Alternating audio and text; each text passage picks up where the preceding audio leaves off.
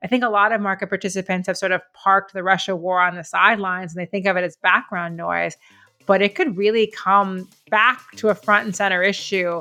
I still think energy and weaponization of energy remains part of the Russian strategy. So I think we're going to be dealing with these issues for you know, at least several more years.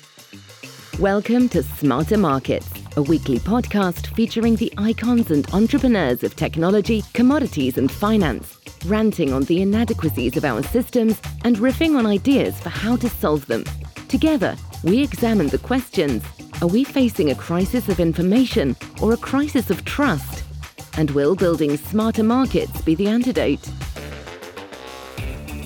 This episode is brought to you in part by Abax Exchange bringing you better benchmarks, better technology, and better tools for risk management.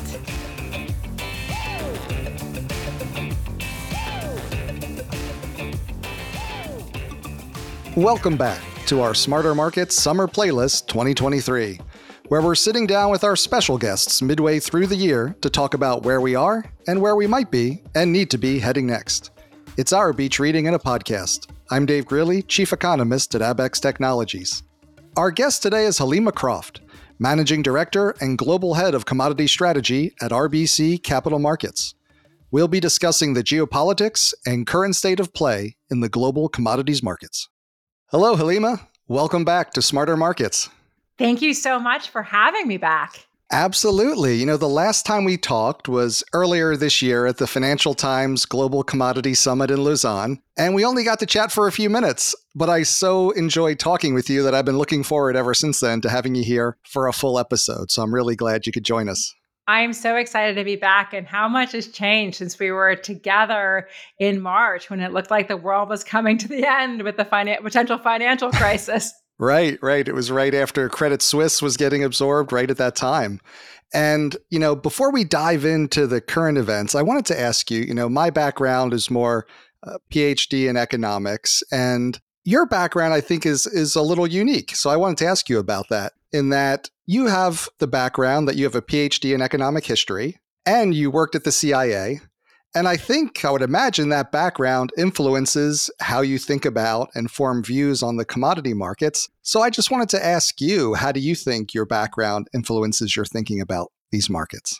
No, 100%. I have a non traditional background for covering commodities. I, I did a PhD in economic history at Princeton. And what's interesting, though, is I did have a bit of a commodity take because I was looking at the longest sustained economic reformer in Africa, Ghana, which at one point had been the world's largest cocoa producer. And I was looking at sort of government interventions in the market and how that impacted Ghana's economic fortunes. And then I had done a lot of work, though, at Princeton on other big commodity producers. I'd done work on the Middle East, on Nigeria, and I ended up being recruited to join the CIA. I was recruited before 9 11, but I actually walked in the door on December 1, 2001. And it was an incredible time where energy security was seen as a really vital core national security priority of the Bush Cheney administration. And so I joined a team that was looking at worldwide threats to oil supply and we did this in the run up to the Iraq war, and we had very exciting things happen like Venezuelan oil strikes, attacks on critical Nigerian oil infrastructure. Right as we were going into the Iraq war, we were anticipating significant disruptions of Iraqi crude. So that whole experience of thinking about what does a global supply picture look like? What are the risks to oil supply? How are sovereign governments thinking about managing their resources. Like that was all core to the work I did at the CIA. And it remains core to how at least I look at commodity markets. I mean, there are people on this fabulous team that I work with that look at the supply and demand numbers, that look at all the traditional aspects of how you think about commodity markets. But I think I bring that geopolitical twist to the markets as well. Well, I'd love to dive into that geopolitical twist and take on the markets because there's a lot going on still. And maybe we can start with the conflict between Russia and Ukraine and right. how that may be continuing to affect commodity markets. I mean, what's amazing is that we are basically in the, the second year of a war that many market participants never thought would happen because they thought it was so economically irrational for Russia to invade Ukraine. And then right after the war began, remember how quickly prices ran up because there was anticipation of significant supply disruption. And the whole US policy was really designed to punish Russia and not the United States and other Western governments. So we really avoided initially sanctioning Russian energy and, and things like price caps were really designed to keep Russian oil on the market. And so the moment I saw you in March at the FT conference, a lot of the big traders had made this big bet on this massive disruption in Russian supply that didn't come. And we're sort of fading then geopolitics as a story in the oil market. But what we're really seeing is, is we are seeing now Russian supply come down. You know, we have it down about 800,000 barrels since the start of the year. And so the question I think about when I think about Russia is, is Russia's best days as an energy producer behind it now because of the impact of this war, because of the impact of some of the sanctions that was going after future Russia production when those sanctions are put in place. But it's going to be very hard for Russia to get financing and equipment for its energy sector. And so the question for the oil market is if this war is a multi-year war going forward, you know, are we going to see this continual decline in Russian output? Right, that's a great point. Do those sanctions finally begin to to bind on the investment needed to maintain the Russian oil sector? Right, really complex, difficult to operate fields. And when these sanctions were put in place, I think there was an expectation that this would be a rather short war. And now we're seeing the impact, I think, now starting on, on the technology side. Right. And I also want to ask you there's a lot going on in the Black Sea right ah, now as well. Yes. So we've had, you know, Russia pull out of the grain deal. Yes. So outside energy markets proper, but still affecting the the wheat market. And there's been a, a step up in Ukrainian attacks on Russian tankers in the Black Sea as well, I believe. What do you think's happening there? Such an important story because, as you mentioned, July 17th, Russia pulls out of the Black Sea grain deal, this UN brokered deal that was enabling Ukrainian grain to reach global markets. Not only did they pull out of the deal, they started attacking Ukrainian agricultural infrastructure and export infrastructure. So then you had the Ukrainians respond August 4 and 5 by attacking Russian tankers, including a tanker that had been supplying at one point jet fuel to Syria, which then apparently was being used by Russian jets. And that tanker had been sanctioned by the US Treasury. And you had senior officials saying in Ukraine that it was immoral and indefensible to ship Russian oil. So there was this expectation the first week of August that the Ukrainians were going to go after Russia's most important source of revenue, the, the oil exports. But something happened. There were conversations, I think, with the US government that basically were saying, like, this is not, you know, a policy that we think will be helpful. We want to keep oil markets well supplied. So then we had the announcement last week of this essentially commodity safe corridor where Ukrainian officials said that they will not go after non military ships so essentially, hands off in terms of cargoes carrying Russian commodities.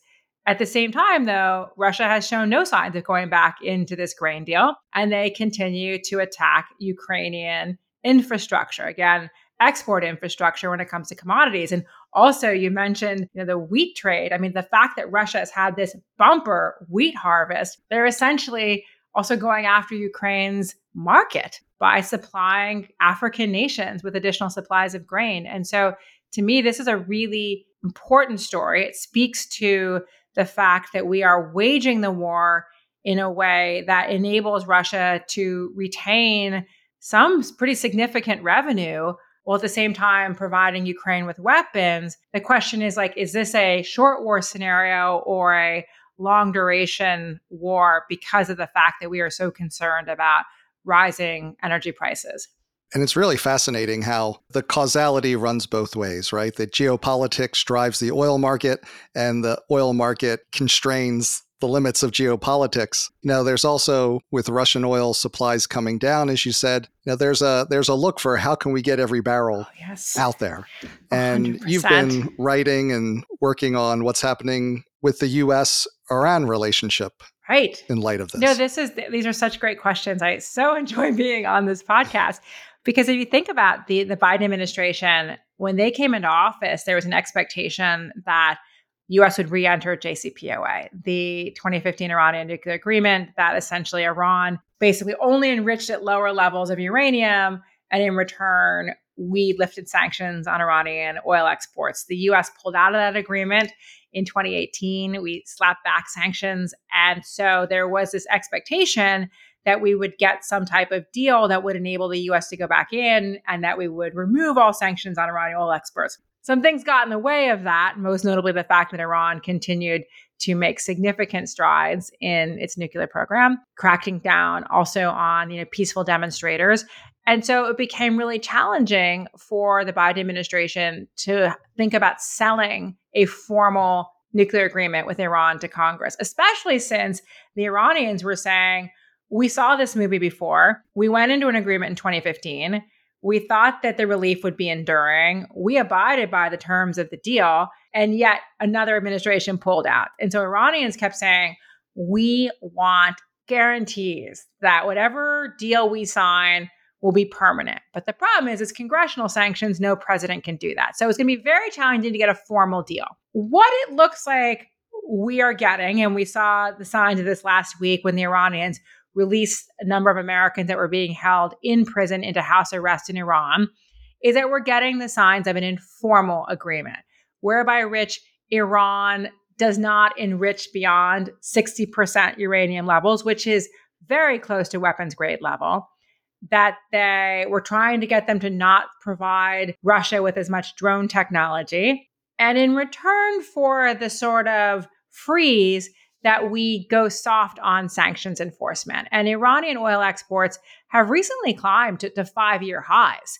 And so the question is in a go soft sanctions enforcement you know, approach on Iran, how many more barrels can they move into Asia? But this is certainly part of the energy diplomacy strategy of the Biden administration. We're not going to be doing any more blockbuster SPR releases. We initially had been in buyback mode this summer, but that has been paused. But we're not going to be able to have that tool in the toolkit to bring down energy prices. So I think a greater reliance on this type of diplomatic effort to see where the potential sources of supply can come onto the market. And I'm glad you brought up the USSPR because I wanted to ask you about that and how that's changing the relationship potentially between the US and OPEC. And by OPEC, I guess I really mean Saudi Arabia. In the old days, the SPR was supposedly only used for non economic reasons, time of war, national security. Disruptions Obviously, to refineries, remember weather related events. Acts of God. you know, but the US has increasingly been using the SPR as a policy tool to influence the oil market, influence prices. And that's kind of a change in the way the US and Saudi had approached the oil market. And I'm curious if you have thoughts on how the change in US behavior is being received by and affecting the behavior of Saudi and the rest of OPEC. Well, it's interesting you bring up the, the changing use of the SPR because again we're going to show our age on this on this podcast. oh, here we go. Because so if we go back to 2011 with the Arab Spring, Remember, we had the big Libyan disruption. And that was really one of the first times that we used the SPR when there was not a disruption to a US refinery. Essentially, we released from the SPR to put additional supply on the market because we had this outage in Libya. And so I think that to me was a turning point in the market is when we basically said, okay, we're going to use these barrels to bring down price. We said we were backfilling Libya, but we're bringing down price. And in the case of now with the Russia Ukraine war, we did it explicitly to target price when there wasn't a significant Russian supply disruption. So that was another sort of change in the way the SPR is used. But I certainly think when we go into all the drama that led up to that October OPEC meeting with the 2 million barrel a day cut and the strong reaction from Washington, I do think that the lack of clarity around future SPR releases, criteria for buying back contributed to the decision led by Saudi Arabia to cut production. I think that had certainly been part of the negotiation with the Biden administration was okay, what will the terms of a buyback look like? And I think there had been at that moment, there had not been a lot of clarity on what the buyback conditions would look like. So I think that was one of the reasons why OPEC proceeded with a cut in October. It was a contributing factor. Right, because it's a really interesting, a really interesting scenario to play out. If you were sitting in Saudi Arabia's seat, would you want to supply oil onto the market at a low price so the U.S. can refill its SPR, or is it uh, more comfortable and give you a little bit more control to have a, a low SPR that can't be brought onto the market the moment it starts to tighten up?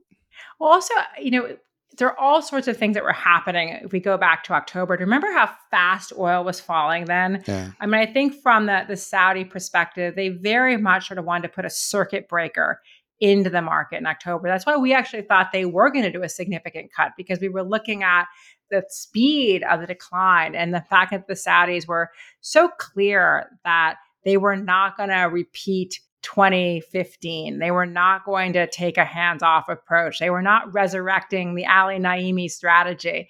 And so, very much, if you think about what motivates Saudi Arabia and the Saudi leadership, they are very focused on delivering for their own population. Just as we wanted to use the SPR to insulate US consumers from the impact of the Russia Ukraine war, the Saudis are very focused on having the revenue to deliver on this wildly ambitious, transformational Vision 2030 agenda. And so, from their perspective, I think they were deeply concerned that if they didn't come into the market, you could be staring down a similar price outlook as we saw in 2015. And so, they wanted to be super serious about sending this message to the market that they were going to be activist. And I think that, again, when we think about the SPR, if there had been sort of more clarity about what moment the US would come in, I think there was probably also a price gap between what the Biden administration wanted, obviously, and what the Saudis wanted. But I do think the US Saudi relationship is in a significantly better place since that October meeting.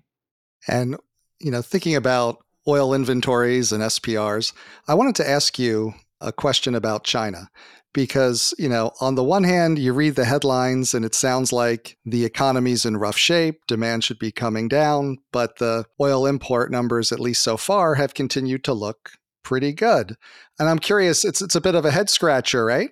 Multi-year highs in June. I mean, July was softer, but the data so far in August looks solid, and you know, refinery utilization rates look solid as well in China. I think this reminds me again, I'm really showing my age on this podcast. Um, it reminds me of 2015. Do you remember when we had the China credit scare? Do you remember we had this recovery in Brent prices in June? We briefly touched 70. And then all of a sudden we had this China credit scare, and it was kind of a sell everything scenario. And people were like, you know, imports are going to be terrible. And if you looked at the end of 2015, you know, Chinese oil imports held up. And so you had this macro story creating a sort of sum of all fears dynamic hmm.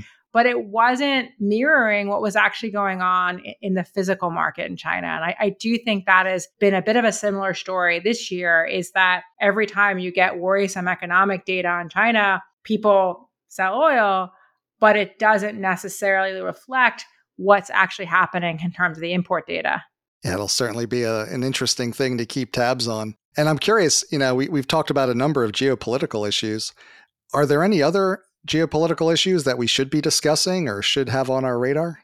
I think there's a lot that we should have on our radar. Certainly, I think that when we think about Iran, you know, we just I talked about the U.S. perspective on was the White House perspective on this, but there is some interesting spoilers. Certainly, you should be paying attention to Congress. There have been a number of Republicans, but also some Democrats raising concerns about what they see as this effort to end run the congressional review process on a informal deal. These are actually congressional sanctions and so loose enforcement of their own sanctions does not sit well with every member of congress. So watch potentially congressional action to try to force the white house to at least you know come before congress and, and defend this informal arrangement.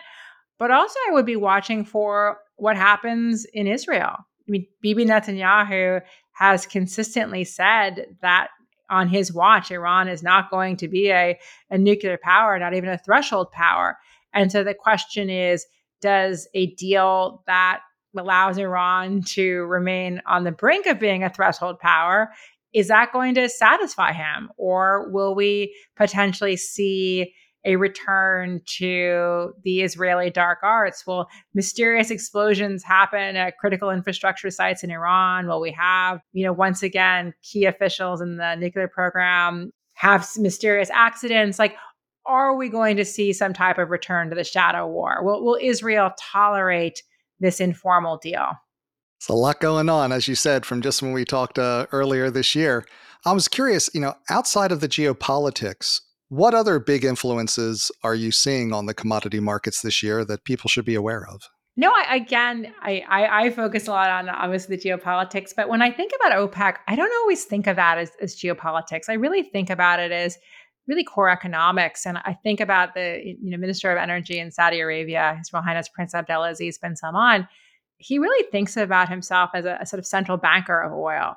And so I think it's really enormously important to think about how they see the market, what they see as the sort of their core priorities in terms of what price meets their domestic needs. So I, I think that sort of a, a broader thinking about if you were sitting in the seat of Prince Abdulaziz, what type of action would you be taking in the market? Or really importantly, if you are sitting in the seat of Crown Prince Mohammed bin Salman, how are you seeing your revenue imperative? How are you thinking about delivering on Vision 2030? I think a lot of market participants are really in the weeds on the fundamentals and obviously thinking about inventories, thinking about what we're seeing like in the Atlantic basin.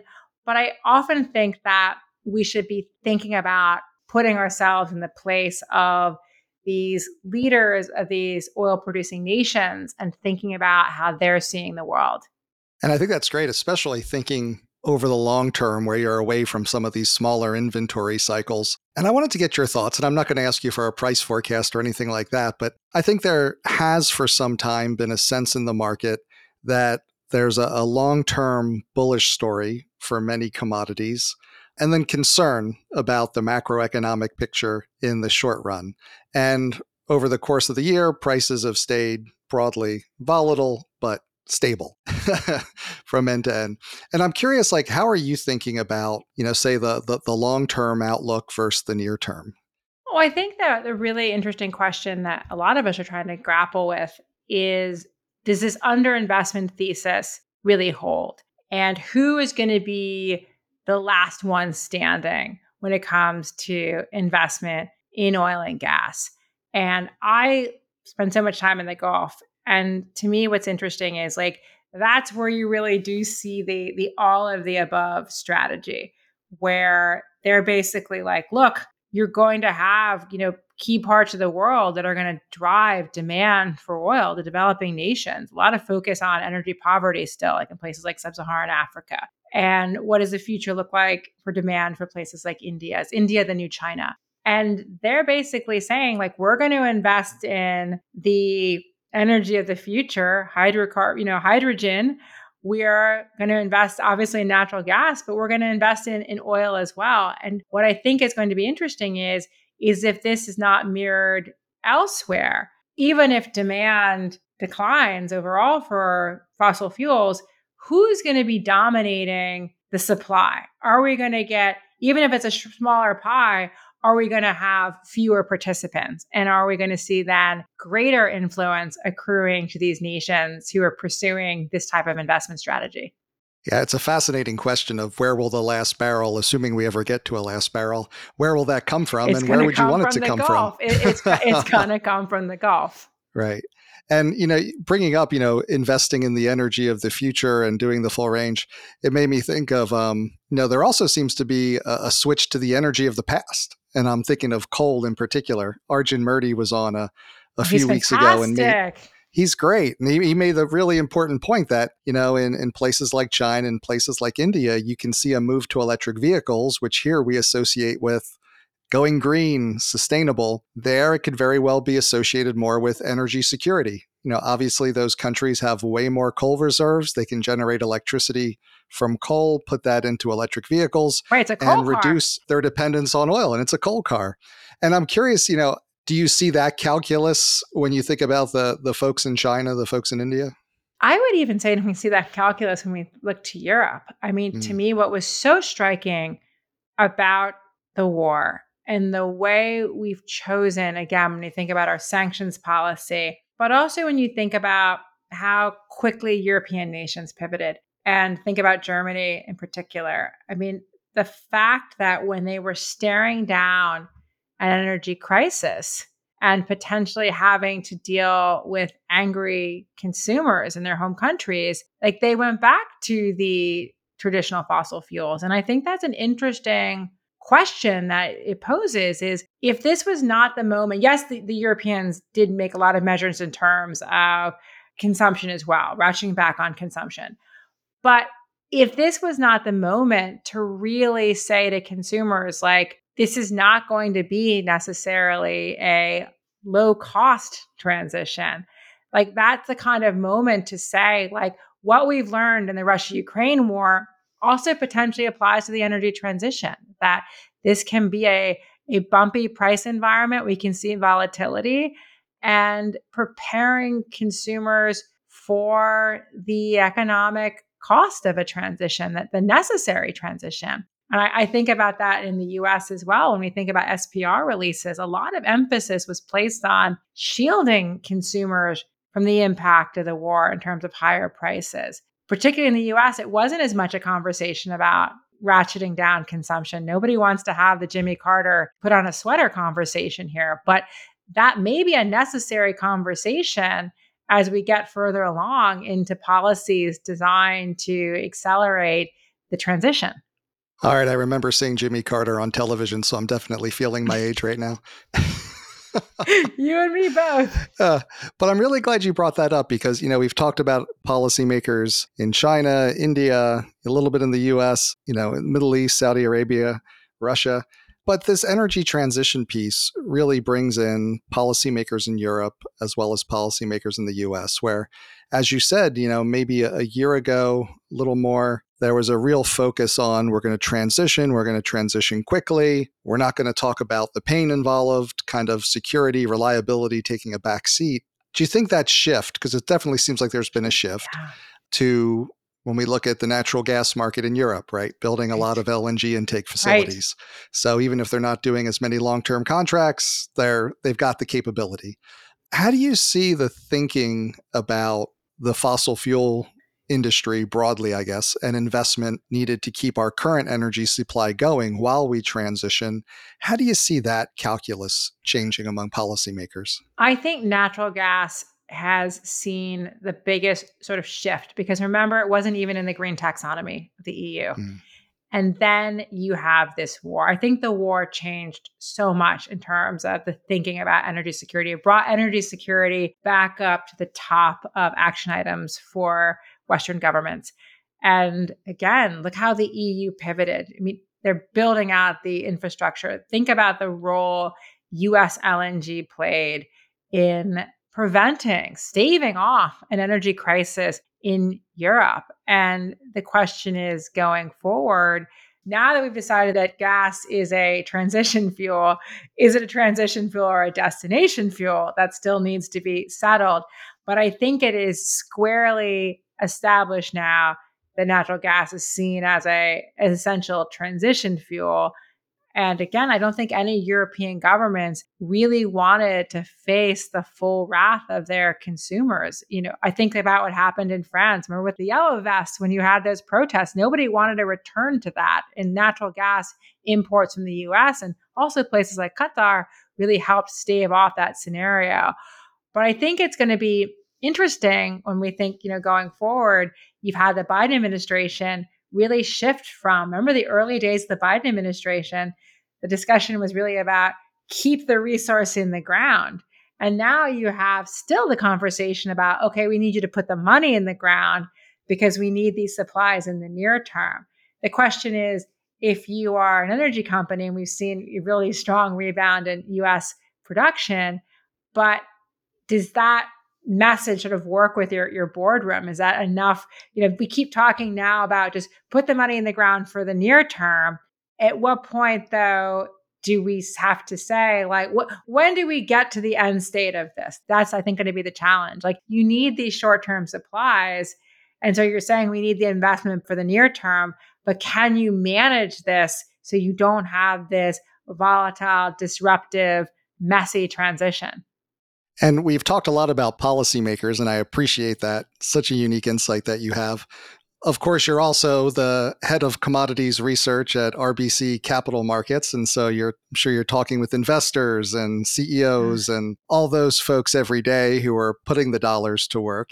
And I'm curious, you know, has there been a shift in their attitude or, or what is the, the attitude among investors towards commodities these days? Well, you know, it is really interesting to me because I, I, I, feel like I feel I see my age, but these things are happening. These these shifts are happening so fast now. I mean, just think about 2020 when oil briefing went negative, and there was this whole discussion about peak demand and is is it the age of fossil truly over? And then the war shifts everything back to basically energy security being of importance and now conversation about do we have enough investment? And so these things are these things are moving they're moving quickly. And so to me we don't know when this war is going to end. And so I, I think we're going to be dealing with this energy security dynamic for at least several more years because I think a lot of market participants have sort of parked the Russia war on the sidelines and they think of it as background noise, but it could really come back to a front and center issue. I mean, you mentioned earlier in this conversation what was happening in the Black Sea. If we had had a Russian tanker sunk, that would have been, I think, a material event. And again, I think the Russians have every incentive to try to get the West to rethink the supply of weaponry to Ukraine and so I do think they want to cause as much economic pain as possible. And what's left for them in terms of weaponry? And I, I still think energy and weaponization of energy remains part of the Russian strategy. So I think we're going to be dealing with these issues for you know at least several more years. Well, I hope you'll come back and talk with us more about it. Speaking of things that go quickly, I feel like conversations always fly by with you. There's so so much in them, so entertaining to talk with you. And I really appreciate that. Before I let you go, though, as you know, we think of our summer playlist series as our beach reading and a podcast. And I'm asking everyone who's on, including yourself, what's on their own personal beach reading list this summer, whether you're reading it at the beach or in the office. So, what are you reading this summer, Helima? So, I was at the beach and I decided to go back and read some novels. So, 100 Years of Solitude was at the top of my beach reading list. I, I, also have teenagers. So sometimes what I do is I see what they're reading for school and nice. I basically read it alongside them as well. So I picked up a little Marquez this summer. But to stay in my, you know, my main world, I also always bring foreign affairs with me. So that is always my essential plane reading and beach reading as well. Well, it sounds like a great range of topics. Thanks for sharing that with us. Thank you for having me on again. Absolutely. Really appreciated you being here. Thanks again to Helima Croft, Managing Director and Global Head of Commodity Strategy at RBC Capital Markets. We hope you enjoyed the episode. Join us next week as we continue our Summer Playlist 2023 with our next special guest. We hope you'll join us. This episode was brought to you in part by Abaxx Exchange. Market participants need the confidence and ability to secure funding for resource development, production, processing, refining, and transportation of commodities across the globe, with markets for LNG, battery metals, and emissions offsets at the core of the transition to sustainability. Abaxx Exchange is building solutions to manage risk in these rapidly changing global markets facilitating futures and options contracts designed to offer market participants clear price signals and hedging capabilities in those markets essential to our sustainable energy transition. Abaxx Exchange, bringing you better benchmarks, better technology, and better tools for risk management. That concludes this week's episode of Smarter Markets by Abaxx. For episode transcripts and additional episode information, including research, editorial, and video content, please visit smartermarkets.media. Please help more people discover the podcast by leaving a review on Apple Podcast, Spotify, YouTube, or your favorite podcast platform. Smarter Markets is presented for informational and entertainment purposes only. The information presented on Smarter Markets should not be construed as investment advice. Always consult a licensed investment professional before making investment decisions. The views and opinions expressed on Smarter Markets are those of the participants and do not necessarily reflect those of the show's hosts or producer. Smarter Markets, its hosts, guests, employees, and producer, Abaxx Technologies, shall not be held liable for losses resulting from investment decisions based on informational viewpoints presented on Smarter Markets. Thank you for listening, and please join us again next week.